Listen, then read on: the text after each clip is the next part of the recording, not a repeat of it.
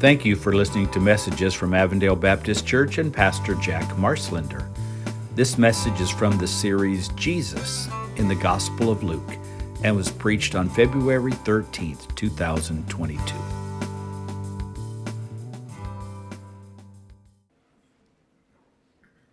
You bunch of snakes. Why are you even here today? You think by, that by coming to church you can escape God's wrath? Either live your faith and produce godly fruit as who you are, believers in Jesus, or just get up and go home.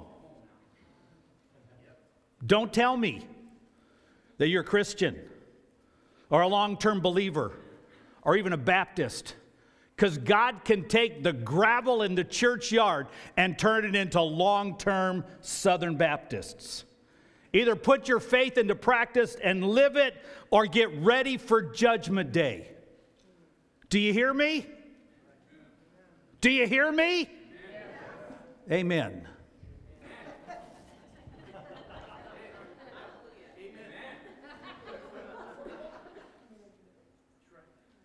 That's a sample of John the Baptist preaching, only slightly paraphrased. His job was to call people to repentance, which we sometimes forget is part of the gospel, and to announce the coming of the Messiah. That's why he came. His preaching made some people angry, and it led others to repent. And as we will see, it led ultimately to his own arrest and later his death. By the way, I prefer the name John the Baptizer than John the Baptist. Don't think of him as a member of a Baptist church. He baptized people, and, and that's what he did. He preached a gospel of repentance. Hey, turn away from your sins and turn to faith in God and then live it. And then when people came forward, he baptized them. So we're going to read our passage today in Luke chapter 3, verses 1 through 20. It's one of those challenging passages when I was growing up that I didn't want them to call on me because it has so many names that are hard to pronounce, especially at the beginning. So I'm going to give you my pronunciation for them because one of my professors told me one time, hey, if you don't know how to pronounce those words, just say it with confidence and the people will assume you're right. So you can assume that I'm right. Luke chapter 3, verses 1 through 20. Let's stand as we get this summary of the preaching of John the Baptist. And this is how it reads In the 15th year of the reign of Tiberius Caesar, when Pontius Pilate was governor of Judea, Herod, tetrarch of Galilee, his brother Philip, tetrarch of Iturea and Trachonitis, and Lysanias, tetrarch of Abilene, during the high priesthood of Annas and Caiaphas, the word of God came to John, son of Zechariah, in the wilderness. He went into all the country around the Jordan, preaching a baptism of repentance for the forgiveness of sins. As it is written in the book of the words of Isaiah the prophet, a voice of one calling in the wilderness, Prepare the way for the Lord, make straight paths for him. Every valley shall be filled in, every mountain and hill made low. The crooked road shall become straight, the rough ways smooth, and all people will see God's salvation. John said to the crowds coming out to be baptized by them, You brood of vipers, who warned you to flee from the coming wrath? Produced fruit in keeping with repentance. And do not begin to say to yourselves, We have Abraham as our father. For I tell you that out of these stones God can raise up children from Abraham. The axe is already at the root of the trees, and every true tree that does not produce good fruit will be cut down and thrown into the fire. What should we do then? The crowd asked. And John answered Anyone who has two shirts should share with the one who has none, and anyone who has food should do the same. Even tax collectors came to be baptized. Teacher, they asked, what should we do? Don't collect any more than you were required to, he told them. Then some soldiers asked him, And what should we do? And he replied, Don't extort money and don't accuse people falsely. Be content with your pay. The people were waiting expectantly and were all wondering in their hearts if John might possibly be the Messiah. And John answered them all I baptize you with water, but one who is more powerful than I will come, the straps of whose sandals I am not worthy to untie. He will baptize you with the Holy Spirit and fire. His winnowing fork is in his hand to clear his threshing floor and to gather the wheat into his barn, but he will burn up the chaff with unquenchable fire. And with many other words, John exhorted the people and proclaimed the good news to them. But when John rebuked Herod the tetrarch because of his marriage to Herodias, his brother's wife, and all the other evil things he had done, Herod added this to them all he locked John up in prison. You may be seated. And as you can see, that's some pretty powerful preaching. And I want us to understand it and break it down for what Luke did here. And remember, this started about six months before Jesus began to preach. John prepared the way for Jesus. And so I want you to understand his ministry. And we're going to start with the setting here. I've told you that Luke is a very careful historian because he is very clearly presenting his gospel as history. This is not a fairy tale, this is real. And so he mentions six leaders on various levels of history so we can understand that this is real history. Now, I like to get this straight in my mind. I mean, I kind of joked about saying those names, but I like to get it straight in my mind. So I kind of charted it out to get the setting. When did John the Baptist start preaching? And Luke mentions six different leaders. And so I kind of charted it out in my mind to make a timeline because I really do want to understand why did Luke give us all this information? And he mentions Tiberius, Pontius, Herod, Philip, Lysanias, Annas, and Caiaphas, various levels. And so I kind of put them on a timeline just so I could understand it. Tiberius reigned from um, 14 AD to 37 AD. Pontius Pilate reigned for part of those years, 26 to 36 AD. Herod reigned for a long time, 4 BC to 39 AD. Philip, his half brother, from 4 BC to 34 AD. Lysanias is an interesting person because historians used to say, ah, Luke got it wrong. This is not the inerrant word of God because Lysanias reigned a generation earlier. But then later, as they studied, and the more you study, the more you realize God's word is accurate, they found there was a grandson of his, Lysanias, who reigned in the 20s. Luke was right, the Bible is true. And Annas and Caiaphas, a strange situation. This was a father and son in law who reigned as high priest. Technically, Caiaphas was, but Annas held the power. And so you can see where all those intersect, and we can find out that, that John the Baptist preached in about the year 27 or 28 AD. Now, I give you that again because I want you to have full confidence in Luke and in the Bible as a whole. This is not make believe, this is real history. And so you can see the setting there that Luke gives us. In about 27 AD, John came and began to preach, and he did so primarily along the Jordan River. He needed water for baptism, that was part of his message. Repent and turn to God, and when you come to me, I will baptize you. And he spent much time near Jericho, which was only about 15 miles from Jerusalem. And so many of the leaders hearing about John, some came in faith. This is a prophet of God, and we want to hear them. Some came in great skepticism. Is a false prophet, and we're going to put him down the Pharisees and the Sadducees. But he spent much time there near Jerusalem preaching. And now that's the setting for John the Baptist. Let's also understand his message. And he focused on two primary things. And the first was what he called repentance leading to forgiveness. Verse 3 is a good summary. He went into all the country around the Jordan, preaching a baptism of repentance for the forgiveness of sins. And his message was listen, you all think you're okay because you are Jews, but it's not enough to be a Jew. It's not enough to be a descendant of Abraham. Your label means nothing.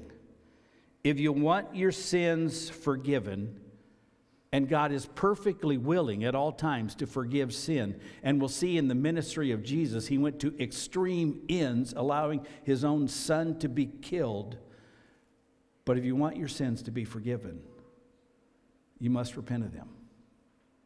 You can't just continue in them arrogantly and say, because I'm a Jew, a descendant of Abraham, or in our day a Christian, I can live any way I want and expect God to be forgiving.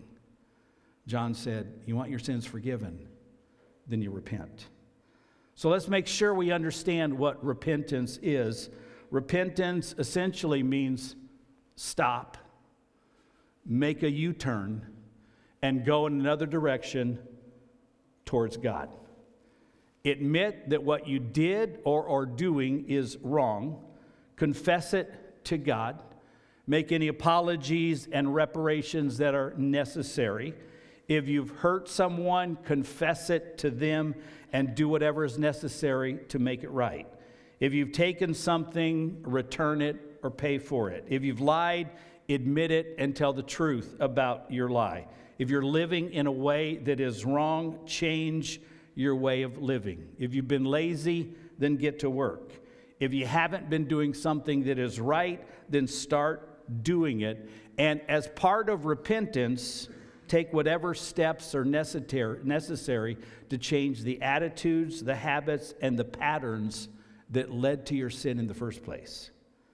And so that was the first part of John's message. Don't just say you're right with God, repent of all known sins and turn to God. And so he came preaching that. And the other part of his message was preparation for the Messiah. John announced, I'm a voice in the wilderness preparing your hearts for the Messiah, who we know as Jesus. I'm reminding you that God is real. I'm reminding you that God loves us. I'm reminding you that God has not forgotten us. I'm reminding you that our prayers have not gone unheard. The Messiah, Jesus, is on his way, and salvation from God is very near. And so he preached, I'm a voice in the wilderness telling you that the Messiah is about to, pre- to, to, to be here and I want you to be ready. But he said, I also want you to understand him. And so he said some things about the coming Messiah because the Jews had a totally incorrect idea. And sometimes we get that totally incorrect idea. And so he shared that this coming Messiah is a personal Messiah. See, what the Jews were hoping for was a political Messiah. They were looking for a leader that would restore the nation of Israel to its glory years, like back in the time of David and Solomon. He, he wanted a they wanted a Messiah. They expected a Messiah. They talked about a Messiah that would right the nation's wrong, kick out the Romans, and turn the nation of Israel into a world power once again. I want you to understand that Jesus did none of those things. As a matter of fact, the nation of Israel ceased to exist about 40 years after the time of Jesus and didn't reestablish itself until 1948. God is much less concerned with nations than most of us think, but He is much more concerned with the hearts of individual people. And so John was saying, listen, he's not going to be a national Messiah, he's going to be a personal Messiah. You think you're special because you're a descendant of Abraham and part of the nation of Israel, but God can turn these rocks into Jews. That's not what the Messiah is all about. He's coming as a personal Messiah to save individuals. And so he told them it's not about the nation, it's not about being a Jew, it's about you. Have you repented? Do you believe? Are you following God and living the faith? You know, if you participate in our prayer meetings, and I often roll this over into Sunday morning, that I pray a lot for a national spiritual awakening. I'm not necessarily praying for the right national leaders and laws as much as I'm praying for individual people, Americans, to put their faith in Jesus and to start living it. The spiritual awakening I envision is a bottom up, people turning to faith in Jesus, and then the nation will change. Not a political answer. Elect the right people, and they will change the nation. If hundreds of millions of Americans turn to faith in Jesus, then and only then will we demand the right kind of leaders and laws. Leaders of high character, great faith, biblical ideals, and personal morality. Now, why do I think that way? Because that's the way John taught that the Messiah would be. He did not come to save your nation, he came to save you. And so, are you right with God? Have you repented of sins? We don't preach a political Jesus, we, preach a personal Jesus. And so we want to make sure that we, I, you, are right with God. And so, the coming Messiah, he said, and there's proof of this in history, the nation fell apart. But the world was changed because millions of people in that generation came to faith in Jesus. So it's a personal Messiah. Secondly, uh, John talked about the fact that this coming Messiah, who we know is Jesus, is a powerful Messiah. And he used very powerful word pictures. Valleys will be filled in, mountains will be made low, crooked roads will be made straight. And he made sure that they understood that this coming Messiah, Jesus, was not just a man. John said, You see me as a powerful preacher. You are asking if I am the Messiah. Listen, as a man, I'm not even worthy to stoop down and untie Jesus' shoes because he is not just a man. I baptize with water, he will baptize with fire and with the Holy Spirit. This Messiah that you look for is not like David or Solomon or John, he is God himself. So, yes, Jesus came and lived as a man, and we're very thankful that he did because we can see what God is like, but he's not just a man. He's God. So, John in his preaching said that he is a personal Messiah, he is a powerful Messiah, and he is a just Messiah. Now, listen to this because this is pretty strong preaching. His winnowing fork is in his hand to clear his threshing floor and to gather the wheat into the barn but he will burn up the chaff with unquenchable fire. The day is going to come, he said, when the Messiah is going to make a separation. A winnowing fork is basically what we would think of as a pitchfork.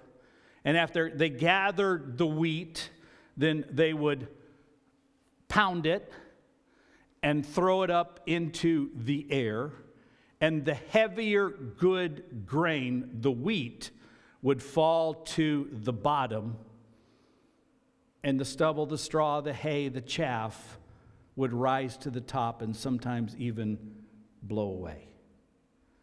And so he says, listen, there's going to come a time in which God is going to separate. But he's not arbitrary, he's just, he's fair. And those who have repented of their sins and believed in Jesus will become his people. And the rest will be blown away or destroyed in the fire. And so make your choice.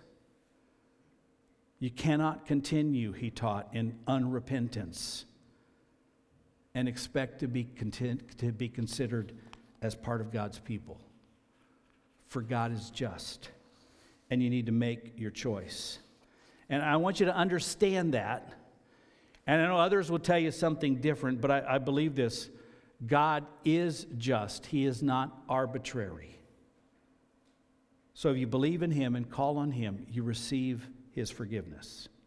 If you reject Him and His love and His forgiveness, then you become like the chaff.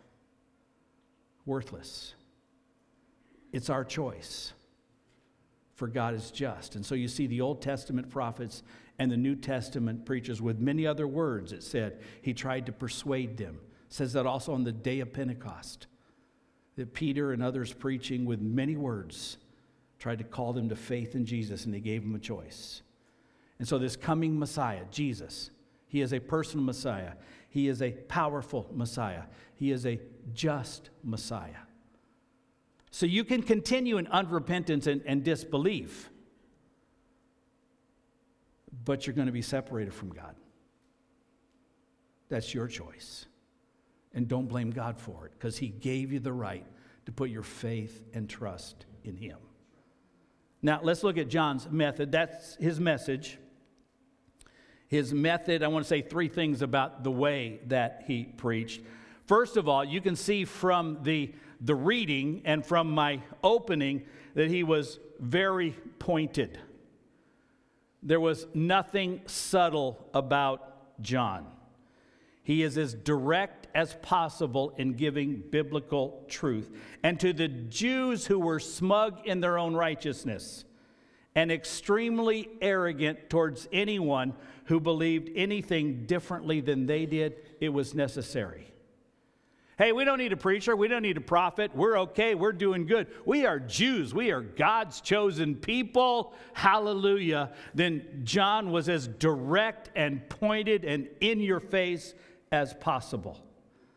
Now, we'll see from the rest of Luke that, that, that Jesus himself sometimes took that approach. And sometimes Jesus was very soft and gentle, depending upon the heart of the hearer. Jesus could be in your face to the Pharisees, trying to break a hard heart, or as soft and gentle as possible with someone who was openly seeking God and who was hurting in need of healing. What approach does God need with you? That's worth thinking about. Because sometimes in the church we become like the Jews and like the Pharisees. I'm okay. I don't want any preacher telling me to repent. He needs to repent. And we become smug and arrogant and we look down on others. Hey, if that's the case, then don't be surprised when God is extremely direct and in your face with you. But understand his motive. He's not trying to put you down, he's trying to break up a hard heart. And yet, when you come to him in faith and seeking him and you really want his help, he's as soft as a loving mom. Let me help you. Let me encourage you. And in preaching to a crowd in a church, I know there's people on both extremes. Some of you need the in your face. Wake up, turn to God. And some of you need hope and healing. And Jesus offers both. So John's method was very pointed. But it was also, and I love this about him, it was also very practical. Notice the softened change that John gave with the people who came, believed, repented, and were baptized, and they begin to ask, what should we do next? Okay, we've repented of our sins. We've said we want to live a different life. We believe in God. We've been baptized. What's next? And John gave him a very practical answer. If you have two shirts, give one of them to someone who has none. And if you have food, share it with those who don't and to the tax collectors. And by the way, the Pharisees would have wanted John to tell the tax collectors, quit your job. No one likes taxes. But Jesus or John said, don't cheat people to line your own pockets. Be fair and be honest. To the soldiers, keep in mind these were predominantly Roman soldiers who were hated by the Jews. He said, Don't lie don't cheat people to line your own pockets. As a matter of fact, be content with your own pay. His answer was very practical and down to earth. Now that you've repented of your sin, and he came to this theme that Jesus would constantly teach on be a good and loving neighbor. Forget about being self righteous and self important. Be generous, tell the truth, have integrity, and be content. And any form of church life that ignores those basic things helping hurting people, being generous, being kind, telling the truth, the whole truth, and nothing but the truth, never defrauding anybody, never leading somebody to, to believe deceit. Any form of church life that ignores those basic things needs the in your face call to repentance. John was pointed in breaking up people's hearts, but he was very practical. Now that you know the truth, this is how I want you to live be generous, tell the truth, be kind, have integrity, don't lie. And the third thing I see about John's preaching was that it was very public, meaning he was unafraid to call out the sins of leaders. John publicly rebuked Herod because Herod, in addition to many other sins, had divorced his own wife, forced a divorce with his half brother's wife, and married her. And he did dozens of atrocities against God's law. And so John publicly called him out. In preaching repentance, he was unafraid to preach repentance to all people. Now, I, I want you to listen carefully to this. Because when you tell others what I said, I want you to tell them correctly. because I think the church today is doing a horrible job of this.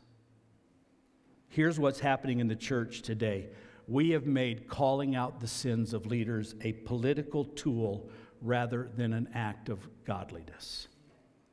You see, democratic Christian leaders pointing out the sins of Republican leaders while discounting and excusing the sins of their own party. And you see Republican Christian leaders being very bold in pointing out the sins of Democratic leaders while discounting and excusing the sins of their own party. Listen, if, that's the game that the church is going to play, then we're near merely another political voice and a hypocritical one at that there's only one standard it applies to Republicans and it applies to Democrats. It applies to preachers. It applies to people in the pew.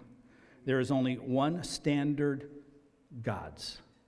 And it applies to all people and especially to those who lead.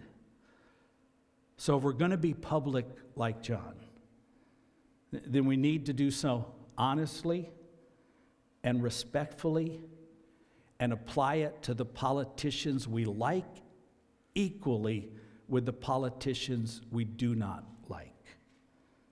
Anything else, and we're just playing the political game. And we don't stand for a political party, we stand for God and Jesus. And so we need to be very clear on that. Now, understand this, church, if you want to do this, Understand there's a price to pay. John was arrested and later executed. Look, good, quality, honest, biblical preaching will often make people mad. That's part of it. And preachers and churches need to be willing to speak the truth, the whole truth, and apply it to all people. Or we're not Christians, we're just politicians. And so John paid the price. He spoke the truth and he paid the price. Now, listen, that, that's the ministry of John the Baptist. I want to give you two practical steps, things to end with, based on his preaching that I want to leave you with. And so these are the next steps. Number one, you could probably figure these out ahead of time. Number one, I'm calling upon you to repent of all your own sins. Forget about the president's sins, the governor's sins. Look at yourself. If you are doing anything that you know is wrong, based on the Bible, if you are doing anything that you know is wrong, stop, admit, confess, and change. And if there is anything that the Bible says is right that you're not doing, admit it, confess, change, and start doing that. Because this repentance applies to all of us. And we can't ever make the statement that I hear all the time I'm a Christian, God will forgive me, it's okay. If that's part of your thinking, you have the hardest possible heart. For sin is an affront to God and should be an affront to us as well. So, you personally repent of all known sins. And then when you're done with that, I've repented of everything I know, God, ask Him. It's scary to ask Him, by the way. But ask Him, is there anything else I need to change? God has never said to me, Nope, Jack, you're fine. You're good just the way you are. None of you have ever said that to me either, but that's a different issue. I care about what you think, I care more about what God thinks. And so do a deep examination of who you are. Is there something in my life that is displeasing to God? I need to repent of it. Is there something I'm not doing that is pleasing to God? I need to repent of that and make it personal. Because we're really good at pointing the fingers of repentance to others, forgetting that I'm primarily responsible for me, not you. And then, number two, live your faith, but specifically, as John pointed out, in your generosity, your honesty, and your contentment. If you are a Christian, you should be one of the most generous people you know. You should be helping the poor on a regular basis.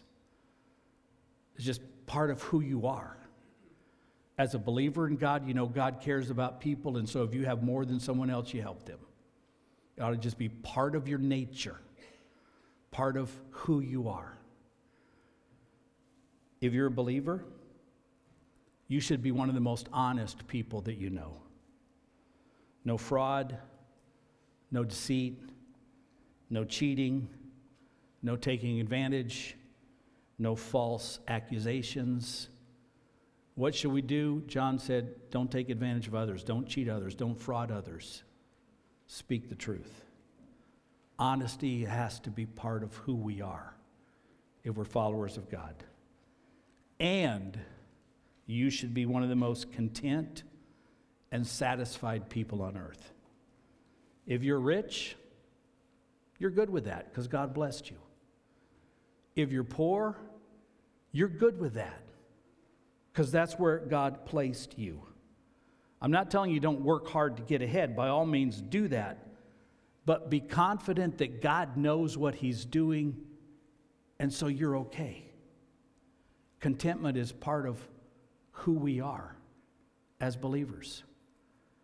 God gave me, God made me. He, he's blessed me in many ways, and I thank Him for that. There are other blessings that He gave to other people and not to me, and I'm okay with that because I am who God wants me to be. Not perfect yet, I got a ways to go. But that's part of the Christian life that faith, that trust is I'm content with what God has done for me and given me and made me. So, so listen, what I'm calling upon you to do today, it's a process. You don't do it in 30 seconds, but you repent of every known sin. Man, I'm doing this wrong, and God, with your help, I want to change. I admit that it's wrong. I'm going to make changes. Maybe I even need help to make changes. I'm going to seek help. There are people in every church who've been through the same sin and the same background as you have, and they'd be honored to help you. So you're going to seek help and do whatever's necessary. Instead of just saying, Well, that's who I am, I'm a sinner, you're going to say, God, with your help, I don't want to be that anymore. I want to change. And then you're going to make this commitment I'm going to be the most generous, honest, and contented person that I know because I'm a believer in and follower of Jesus. Those are the decisions that I'm challenging you to make. John's message was blunt but real, it was pointed but honest. And I pray you and I will do these things. Thank you for listening to messages from Avondale Baptist Church. If we can help you in any way, please contact us. Our information is on our webpage at abcaz.net, or you can call us at 623 932 2723. Thank you, and may God bless you and your family.